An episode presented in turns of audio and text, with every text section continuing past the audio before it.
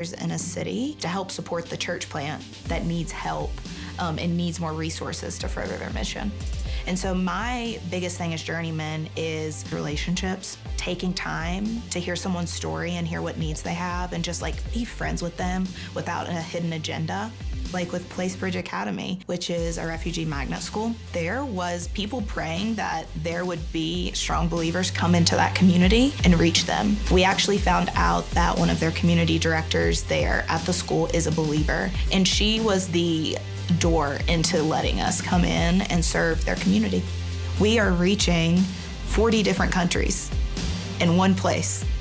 There is so much work to be done and so few laborers to help do it. Like that's why I pour my heart and soul into these mission teams that they can just like catch a little bit of vision of what's going on here so more of them will come. I felt like it was just yesterday that I was a college student and I gave God this blank check and truly gave up control. And he's brought me here.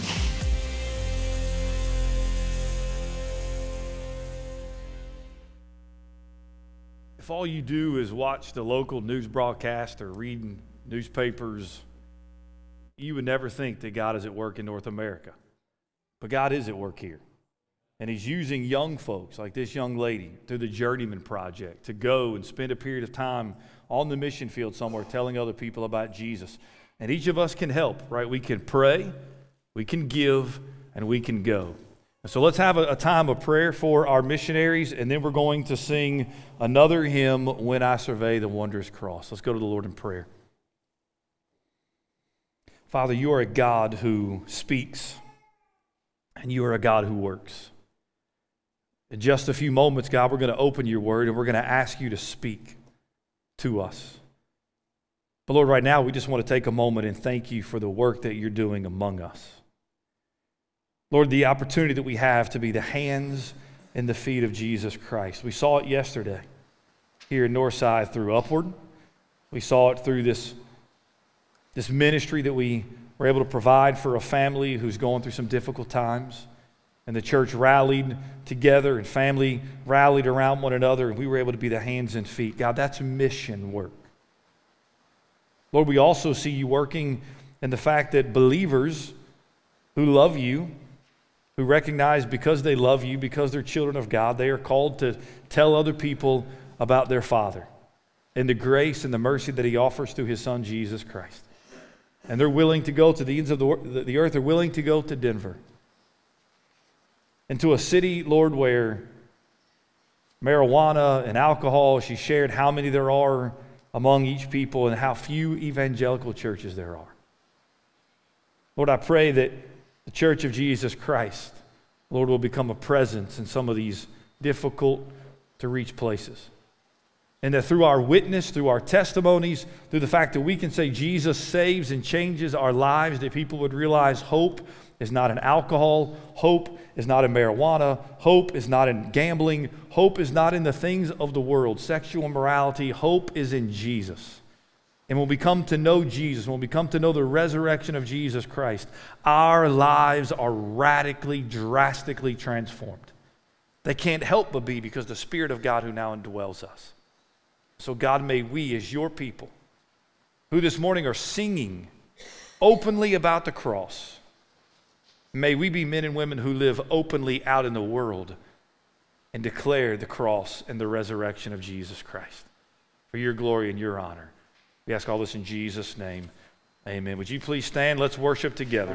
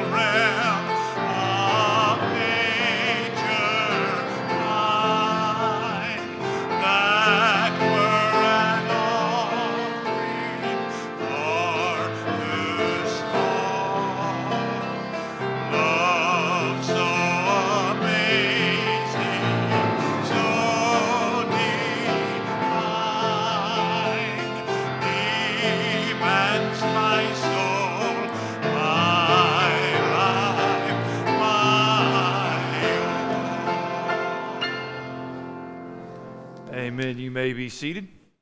At this moment, our children are going to make their way out to Children's Church. So you can meet them in the back somewhere and head out to Children's Church. Everyone else, if you will please take your copy of God's Word and open it to Ephesians. Ephesians chapter 4. We're going to look at verses 31, 32, and then verse 1 of chapter 5. So, Ephesians chapter 4, beginning in verse 31.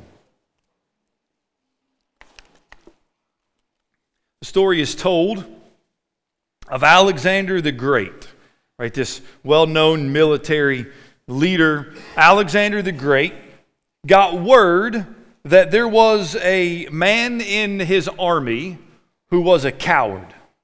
He was a coward, and it so happened that this man who was a coward had the name Alexander. And so Alexander the Great went to this man Alexander and confronted him. And he said to him, Soldier, renounce your cowardice or renounce your name. Renounce your cowardice or renounce your name. That's bold. To go to a man who had been given the name Alexander and to say to him, to think so highly of yourself as Alexander the Great must have, to say to him, Listen, you bear my name, and this is my nature and my personality. So you have one of two options stop being a coward or stop going by the name Alexander. And I guess his point was you bear my name, you need to live up to that name and live as I live. You bear my name, act like me. We've been working our way very slowly through this section of Scripture in Ephesians, going verse by verse through the entire book, but camping out here in this section of Ephesians because the Apostle Paul gives us five exhortations. And what we see is we bear the name of God's sons and daughters. And as a result of that, Paul says, You've learned Christ. As a result of that, your life should look like, should resemble the God who has saved you. As a son and a daughter, your life should look like your father. And so we've seen some very difficult things, things that I think probably have convicted us along the way that we are Number one, to put away falsehood, and rather we are to speak truth. We are not to be angry in an unrighteous way, right? Don't let your sun go down on your anger. The third one, we are no longer to steal, but rather we are to labor. The fourth one, no corrupting talk should come out of your mouth, but rather that which is building up of others. And then we come this morning to the fifth exhortation. And what Paul has done in pretty much all of these is he gives us a prohibition put this off, stop living this way because now you belong to Christ. The exhortation, this is how you are to live. And in these, he often gives us a motivation. Why? Why are we to be different? Why are we to no longer live like this? And why are we to now look like this? And so we'll, we'll notice the same thing this morning, but we're going to do it a little bit different. This morning, I want to begin with the motivation. I want to start with chapter 5, verse 1. And then we're going to work our way back to chapter 4, verse 31, and we're going to see the prohibition, that which we are to remove. Then we're going to look at verse 32, the exhortation, what we are to replace it with through the Spirit of God. And then we're going to end with another motivation as to why we are to live like this. So if you would you take God's copy of his word and would you please stand in honor of the reading of his word? Verse 31, 32, and verse 1 of chapter 5. This is the word of the Lord. Let all bitterness and wrath and anger and clamor and slander be put away from you, along with all malice. Be kind to one another, tenderhearted, forgiving one another, as God in Christ forgave you. Therefore, be imitators of God as beloved children. Father God, this is your word, every bit of it. It is inerrant, it is infallible, it is authoritative, it is sufficient. So, Father, we ask this morning that you would speak through your word and that you would help your people to respond appropriately. Will we respond with confession, repentance, where we have fallen short, where we do not imitate you? Will we respond in a way that is pleasing to you? Or will we instead, Father, turn a deaf ear to you? a hard heart, and continue to live in disobedience and rebellion, even though we know better. Spirit of God, move in this place, we pray. In Jesus' name, amen. You may be seated. Let us begin this morning with the motivation. Chapter 5, verse 1. Here's the motivation. Therefore, in light of what I've said, in light of what I'm going to say, be imitators of God. There's your motivation. Be imitators of God as beloved children. So let's break this down. He begins by saying, be. Be. That Greek word is ginomai. It is a verb, it's an action. You are to be this, and it's in the imperative. It is a command. The word ginomai means be, it means to bring into existence or to become. So he is commanding us as children of God that we are to become something. What are we to become? Well, he tells us be imitators of God. To be an imitator, that Greek word is mimetes. It's from which we get the word mimic. We are to imitate God. We are to mimic God. We are to copy God. The way we live should be in, in reference to how God is. We are to imitate Him. As Christians, we are called, we are commanded to imitate the character and the nature of God. So hear me.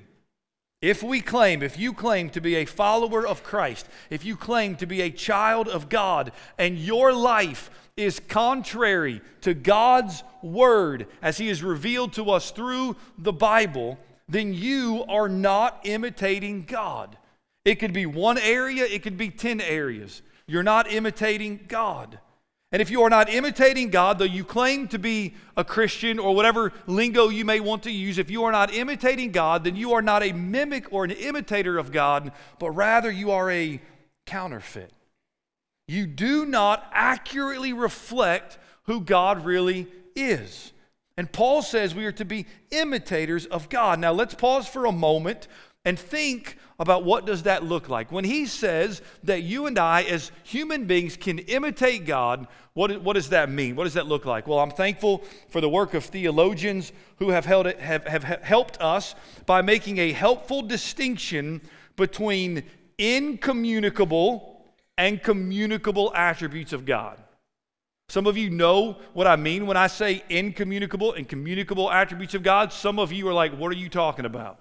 So let me take a moment to kind of explain this. So, theologians speak of incommunicable attributes of God. And what they mean by that is this these are attributes that belong only to God, that are true only of God, that are not true of us. Think of it this way in, in the sense of incommunicable diseases. An incommunicable disease is something that you cannot get from somebody else. So if I've got a heart defect, right? And, and Gary comes near to me, that's not communicable. He's not going to walk away with my heart defect just because he got too close. That's an incommunicable disease. So, when we talk about incommunicable attributes of God, attributes that only belong to God, you and I cannot share or imitate in these. So, let me give you just a few of them. God's omniscience. God is all knowing. Anybody else in here all knowing? I didn't think so. Somebody just pointed to their spouse. I'm not gonna, I'm not gonna say who that was. I don't often pick up on that, but I saw you do that. That's hilarious. Um, you're not all knowing, right? You don't know what's going to happen in two minutes from now. We talk about God's omnipotence. God, right, is all powerful. You are not all powerful. We talk about God's omnipresence. I would love right now to be here preaching and on the beach at the same time. It can't happen, right? I'm limited to one space, but not God. He is omnipresent. We speak of God being eternal, He's always existed. That's not true of you or I as humanity. We speak of God being sovereign, God being ruler, God being in control. The longer you live, the more you realize you have little to no control over anything. Right? We don't have control. We're not sovereign. One more, God is self-sufficient. God does not depend or rely on anyone or anything. That is not true for us. We need food, we need water, we need oxygen. We can go on and on. We are not self sufficient, self existing. So when we talk about God in those terms, the very nature of God, we cannot imitate that. But there are communicable attributes, just like there are communicable diseases, the flu and COVID, that if I've got it and you come near to me, there's a likely possibility that you're going to pick up that illness through airborne or whatever, and you're going to get sick. So, communicable attributes, attributes that God, in His grace and wisdom, has shared with humanity. Let me give you just a few of them. Love. We're not going to get into it this morning, but verse 2 says, and walk in what? Love. God is love, and you and I can love other people. That is an attribute that God shares with us. We, we have things like wisdom. We are not all wise, but James says if anyone lacks wisdom, let him what? Ask God. So we can walk in wisdom. God, all wise, gives us wisdom. You have holiness. God is holy, holy, holy, and yet we read, Be holy as I am holy. We are not perfectly holy as God is, but we can live our lives in such a way that we are set apart and holy unto God. This is a communicable attribute. Grace, justice, goodness, kindness are things that are true of God that He has shared with His creation. And there's one more that we'll get to in a few minutes, and that is forgiveness. Our God is a forgiving God, and He, through His Spirit working in us, we can have that attribute. We can be forgiving people. Richard Coekin writes We are not to be chameleons imitating the world, but Christians imitating God. A chameleon, right, changes colors, blends in with his surroundings. The world is constantly changing. Today and next week, it's going, to be different. The world's constantly changing. So you can be a chameleon, constantly trying to figure out where can I fit in, where can I belong, how can I live like the world. But that's not what we're called to be. We're not called to do that. We are rather called to be Christians who imitate God, and Scripture says He's the same yesterday, today, and forever. What God says to us this morning through His Word, He's going to say tomorrow and next week and five years from now. We're to imitate that. That's who we are to be. Coekin also words it this way We are Christ shaped rather than culture shaped. Question Which one is shaping you more in your life? You're honest right now. Are you shaped more by the culture or by Christ? Because Paul says we are to be imitators of God. This is the motivation. And then he continues, as beloved children. Why are we to imitate God? Why should this matter to us? Because Paul says we are beloved children. J.I. Packer, in his book Knowing God, writes What is a Christian? The question can be answered in many ways, but the richest answer I know is that a Christian is one who has God for his father. If you are a Christian, you've been saved, born again, God is your father. Years ago, I read a book called The Greatest Generation. The greatest generation is the World War II generation. You read, you study what the men and women, what they did. They are the greatest generation. I have heard the culture today, the generation today could be described as the fatherless generation. One out of four live without a biological or stepfather in the home.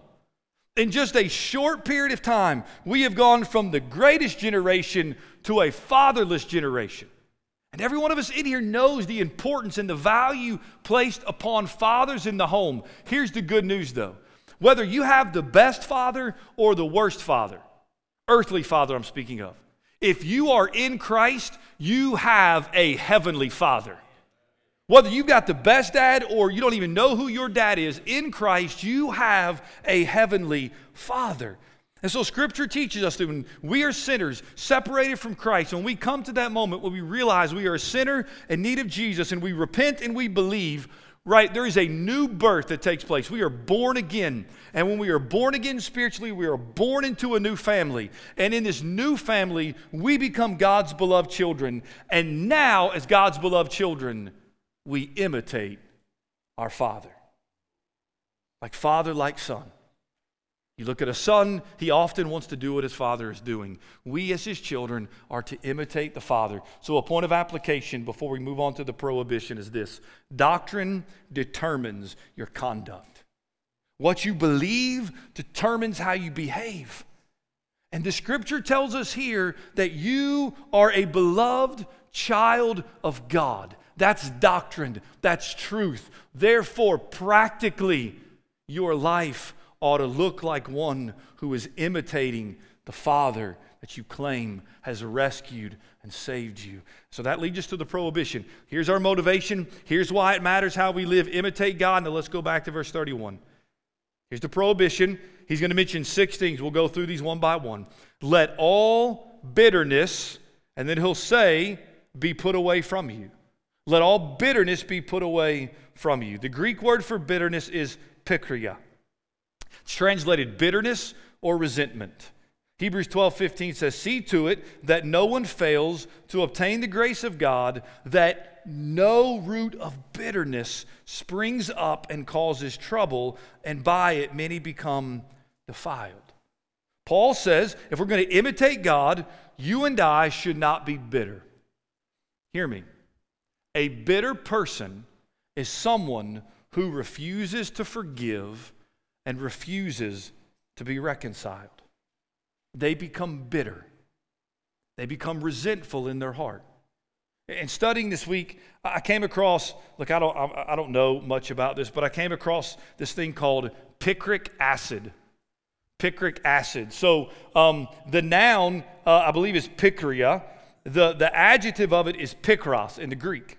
So picric acid, right, comes from the Greek word pikros. What is picric acid? It's an explosive compound. That's what it is. It's an explosive compound. Some of you know, some, I know at least one of you in here knows a lot more about this than I do. But according to Wikipedia, picric acid is an explosive compound. It'll blow up. Bitterness does the exact same thing in your heart. If you're bitter and resentful, somebody has hurt you, somebody has wronged you, and maybe it's a legit hurt and wrong. If you don't let that go, right, you become bitter. I also read this week, and some of you are familiar with this and can explain it far better than I can, but I was fascinated by this. During World War II, there was a submarine called the USS Tang. The USS Tang. On October 24th, 1944, it was out. Um, fighting against the Japanese. I believe, if memory serves correctly, they had eight torpedoes that day. They fired off all eight torpedoes. Some of them missed, some of them hit their targets. The last torpedo that they shot, for some odd reason, they think went above the surface of the water, came back in the water, and turned and went right back to the USS Tang and hit the USS Tang. And many, not all, but many people on board of that submarine that day died. I mean, they died from their own torpedo that somehow, some way turned around and came back and hit itself. And as I read that story and how tragic that is that people died based upon their own torpedo, the reality is that's what bitterness does. Bitterness, if you're bitter this morning at somebody because they hurt you, listen, you're not damaging them you're only hurting yourself. You think, hey, I'm gonna, I'm gonna be bitter and I'm gonna, I'm gonna take care of them, I'm gonna show them, but they probably don't even care. They hurt you to begin with. What do they really care? The only person you're hurting, you're doing damage to is yourself because you won't let it go. Listen to Warren Wiersbe. This is so helpful. An unforgiving spirit is the devil's playground, and before long, it becomes the Christian's battleground. Bitterness in the heart, listen to this bitterness in the heart makes us treat others the way Satan treats them when we should treat others the way God has treated us. So, what does Paul say? We're imitators of God. Remove, put away all bitterness. And he continues, let all bitterness and wrath and anger. Now, these two Greek words are often used interchangeably. Wrath can speak of a passionate outburst. Anger speaks more of a festering anger that grows and grows. O'Brien, in his commentary, writes Paul list here appears to be climactic, progressing from an inner resentful attitude, I'm bitter, I'm resentful, it's inward, through its indignant outburst, seething rage, which then leads to public shouting and abusive language or cursing. There's a progression that takes here. So remove bitterness, remove wrath, remove anger, remove clamor. I didn't, before this, I didn't know what clamor was. It's not a word I use in my vocabulary very often. Clamor. Here's what the word means the Greek word means to weep or to wail, it's an outcry. In this context, it speaks of public shouting. What starts inwardly eventually leads to an outburst of anger, of wrath, which then eventually leads to you just going off the deep end. Like you're yelling, you're shouting, you're screaming, you're cursing, you're angry, and you're going to let everybody know about it because somebody has hurt you. He says, put it away. Put away slander. Now, this is interesting. This Greek word for slander is blasphemia. Blasphemia. Now, when we translate this Greek word, when it's referring to insulting God, we use the English word blasphemy. Or we read in the New Testament of them blaspheming the name of God, slandering the name of God, like speaking against God. But when we speak of how we insult man, we translate this Greek word slander. So we're slandering, we're insulting other people. You see what's happening here?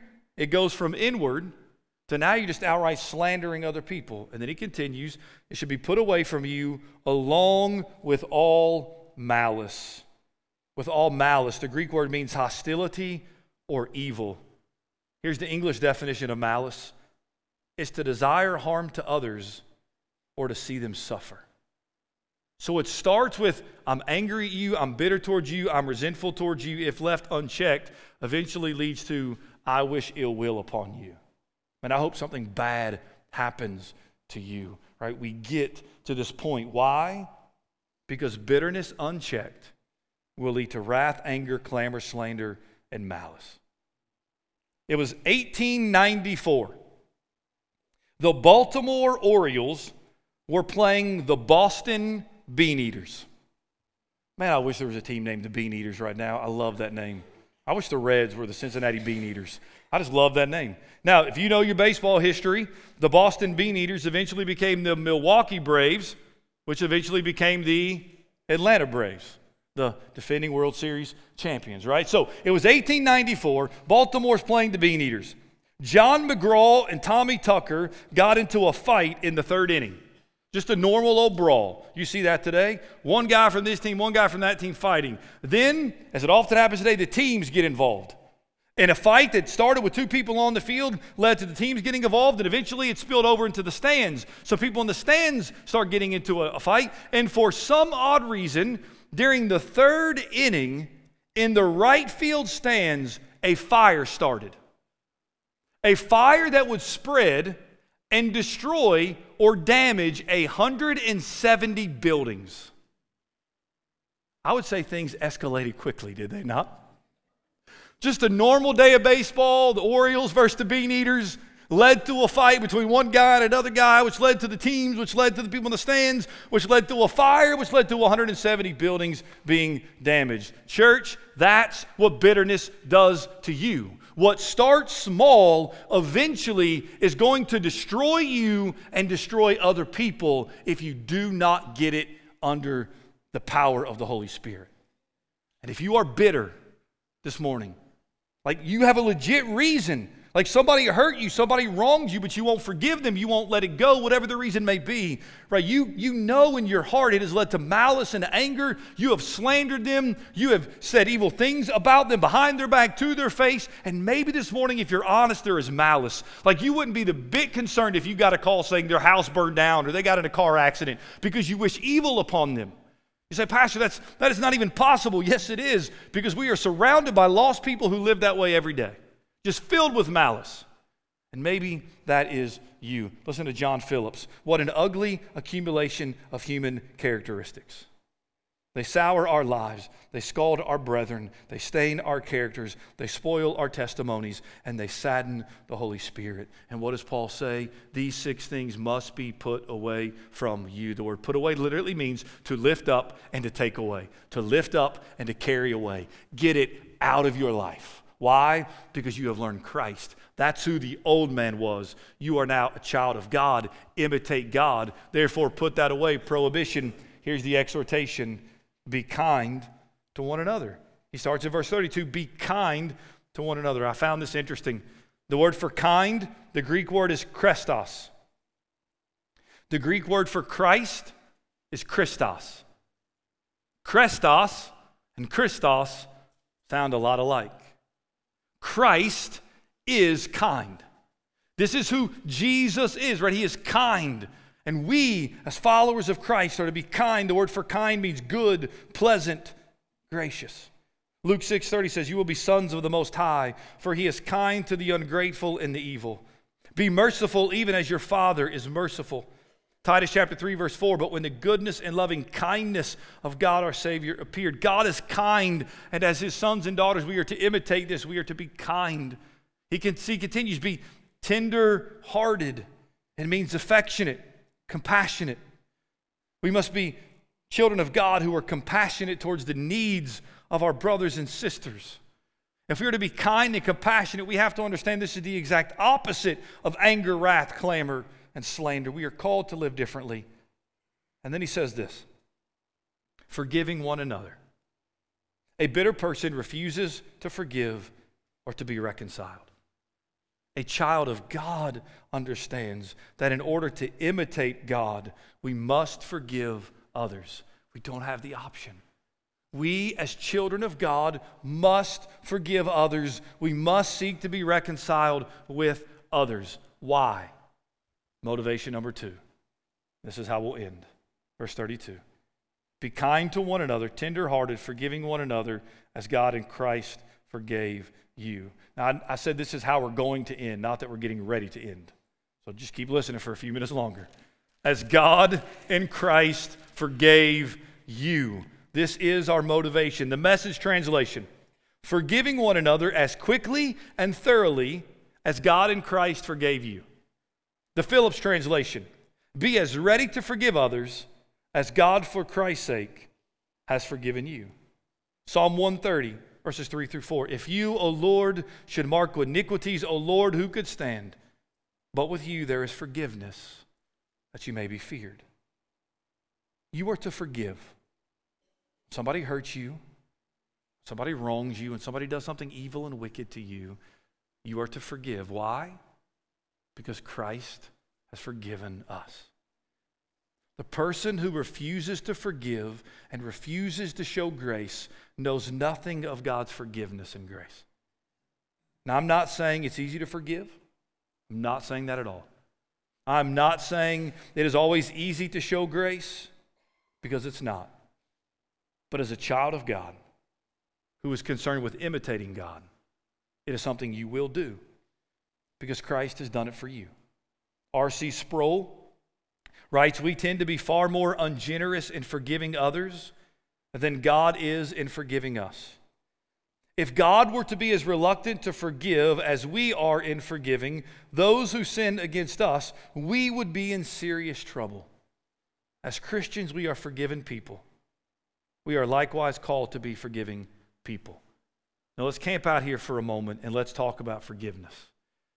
Because it's something we can just say really easy. You are to forgive as Christ has forgiven you. But what do we mean by forgiveness? Now, there's a lot that we could say. I'm going to say this quickly, try to be succinctly. Number one, what I want you to understand about forgiveness is simply this it is undeserved. Forgiveness is undeserved. As God in Christ forgave you, what did Aaron do to deserve God's forgiveness? Nothing. It is all by grace.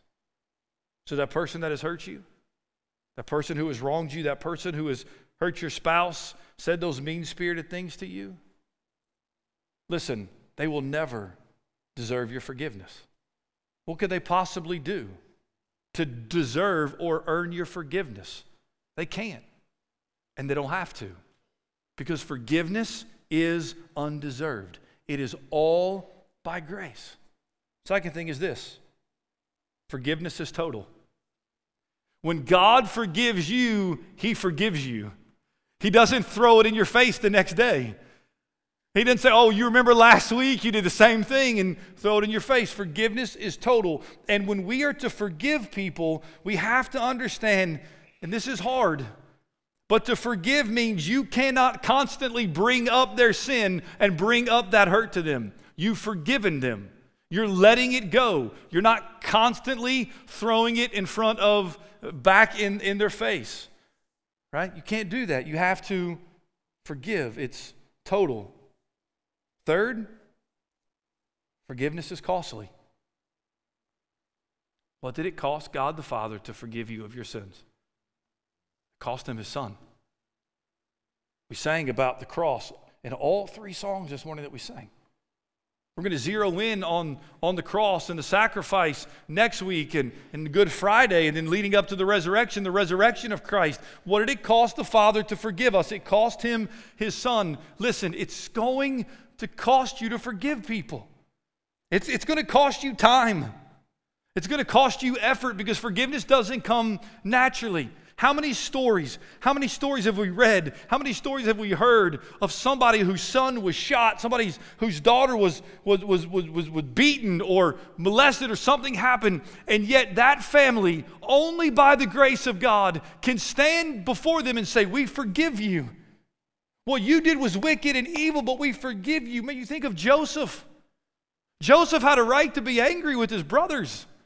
Like in the world standards, man, Joseph had a right to cut them off and to say, Look, you die, I don't care about you. But he doesn't hold it against them.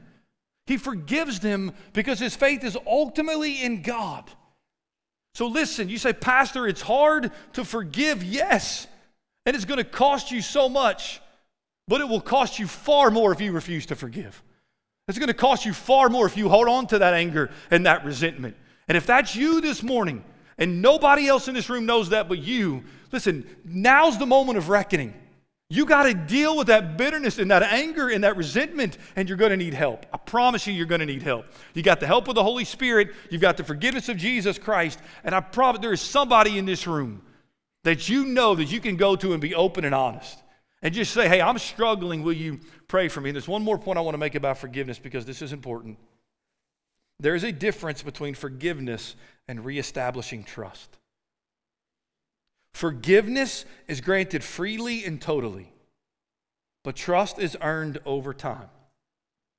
Right, so if you have a spouse who just finds out that their husband was unfaithful to them, that spouse, biblically and by the Spirit of God, will forgive them, can forgive them, can say, I forgive you.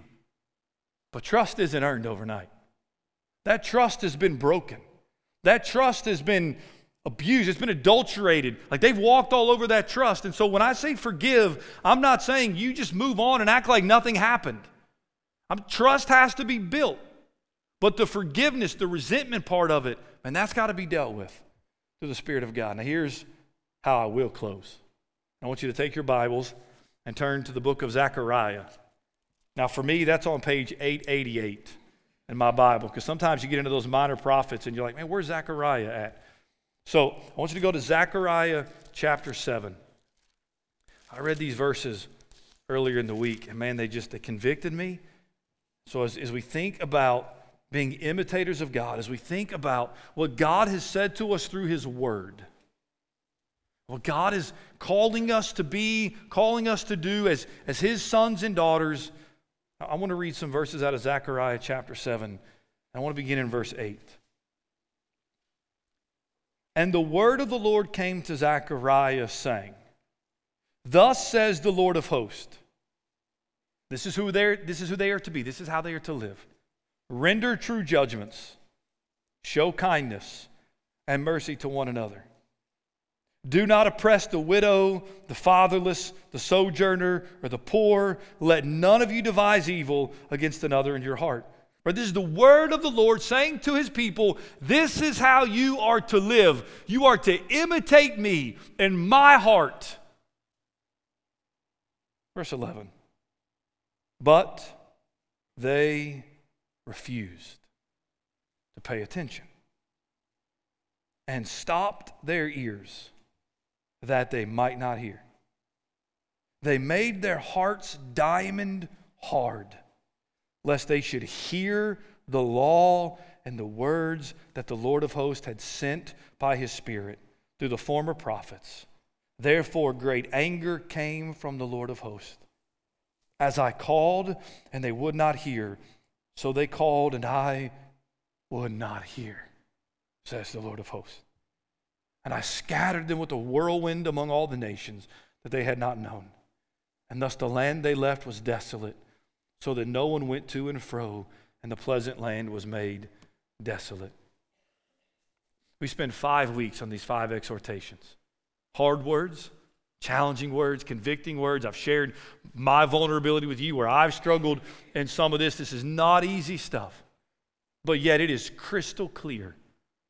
God is saying, as my sons and my daughters put these things away and replace them with things that bring glory and honor to me.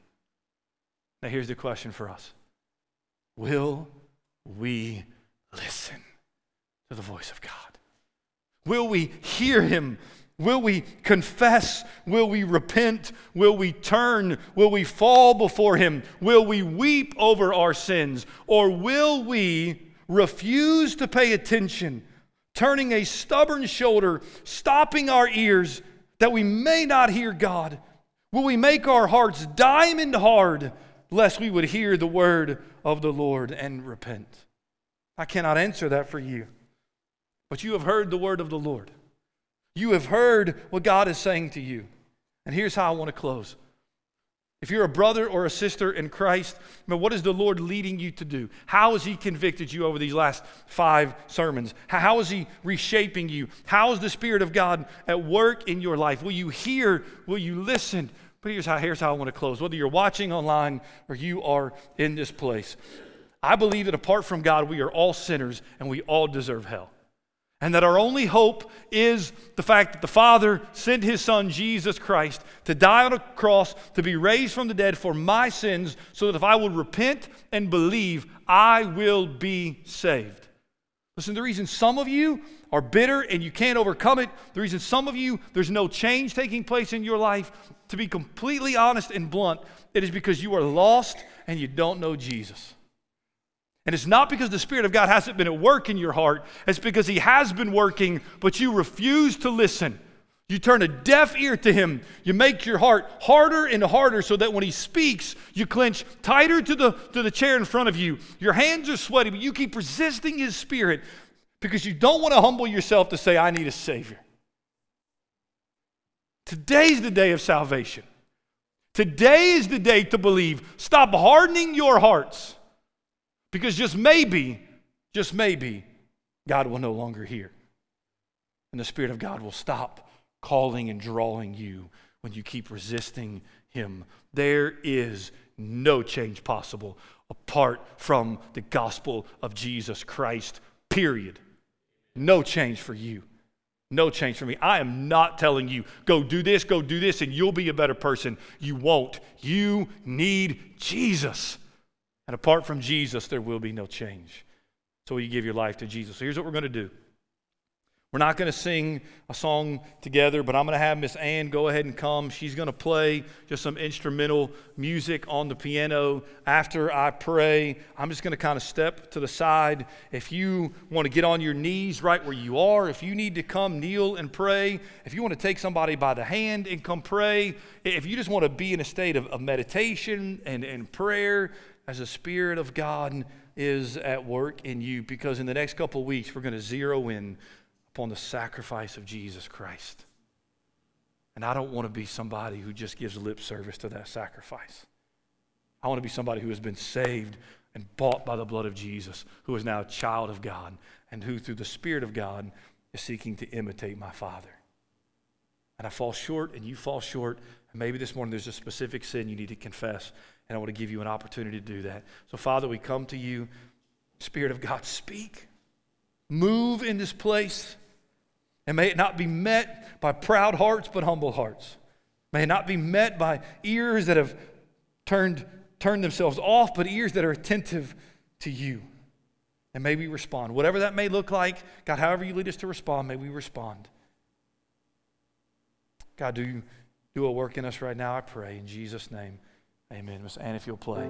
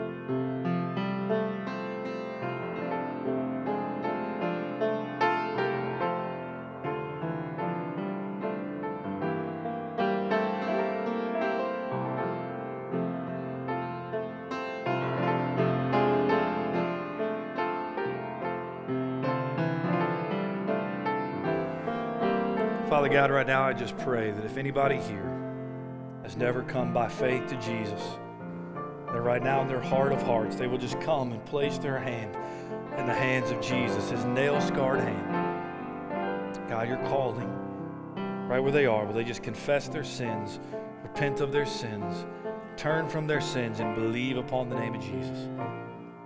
Anyone who is struggling with bitterness and anger, resentment, Spirit of God, set them free. Set them free right now, we pray. We give it all to you, Lord. We ask this in Jesus' name. Amen. Amen. Uh, let me just go over a couple things with you. One thing I want to share with you that I meant to do last week, and uh, after the invitation, um, it slipped my mind. But there is a family that's been visiting with us now for several months. Um, it's the Woodard family. Uh, they got four kids. Um, a couple months ago, uh, one of their daughters, Allie, came to me and said, Hey, um, you know, I, I want to follow the Lord Jesus in baptism. Uh, interested in that. And so her dad, Jared, and I uh, went to Chick fil A, uh, had dinner, um, talked with him about their family and membership, but also talked to her um, about what it means to, to be baptized, why we are baptized, what that pictures, and just making sure that she understood uh, her need for Jesus and, and that she'd given her life to Jesus and she had done that. So they're gone this morning. They're on vacation. But next Sunday, at the beginning of the worship service, we're going to baptize her. Um, and so most of you may not recognize her. Maybe you've seen her. And so I just wanted to give you a heads up. Her name's Allie. Uh, they've been coming to church here for a couple months and they're praying uh, about that as a family. But, but she is a believer and she's never been baptized and she wants to do that. And so we'll start uh, the worship service that way next week. Um, just a couple important announcements. We got a ministry team leaders meeting next Sunday, uh, summer camp. It's grades two through six. We got a couple spots left. We've got a meeting next Sunday for that. You, if you're going to camp, you want to be a part of that. We have a mother daughter fiesta. That sounds like a lot of fun. April 22nd. Um, our Easter services are there. And then on June 4th, from 9 a.m. to 2 p.m., uh, we're going to offer a training. Uh, Lou Kuhn, I mean, this is his, his passion, his mission, what God has done in his life. You've heard his testimony when he preached several months ago. So that's June 4th. Put that on the calendar from 9 a.m. to 2 p.m. One Reason to Live uh, Suicide Intervention Training. Uh, you want to be a part of that, you can see Lou for more information. A reminder no activities tonight, no activities Wednesday. Uh, Bill Bailey is going to come. He's got an announcement, just a word about what we did yesterday man, the work, the church coming together, family members coming together to be able to love on a family uh, who, who, finds themselves in a difficult situation financially. So, Bill, share that, and then Gary is going to close us with a word of prayer after that. All right, one reason to live, that's about what happened. Uh, the family that was ministered to, it was tremendous yesterday. It was the body of Christ in motion. Um, February the 9th, I look back on my, my notes, and a member here sent a message said we need to do something. And it started there and a lot of work has gone into it and it all came to a head yesterday. And if you would have been here to see the people working all day very hard uh, people were tired. I was one of them. Uh, slept good last night. A lot of people did.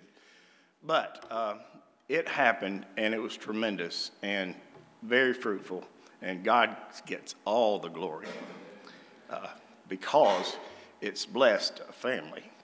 Uh, thank you for everybody that had part in it. Um, we still have stew and plates and meat left. We've set it up in the fellowship hall. The Lord knows our heart. I know I don't like to sell on Sunday, but uh, it's very well reduced, and it's for your taking. And Nobody here is needy. You drove in a car, you came from a home. Uh, so, what's left over, it will go to the needy free. But uh, it's back there. Please take it if you want it. The prices are marked, and we have a way to take a card and whatever you want. Uh, but I'll ask there for Gary.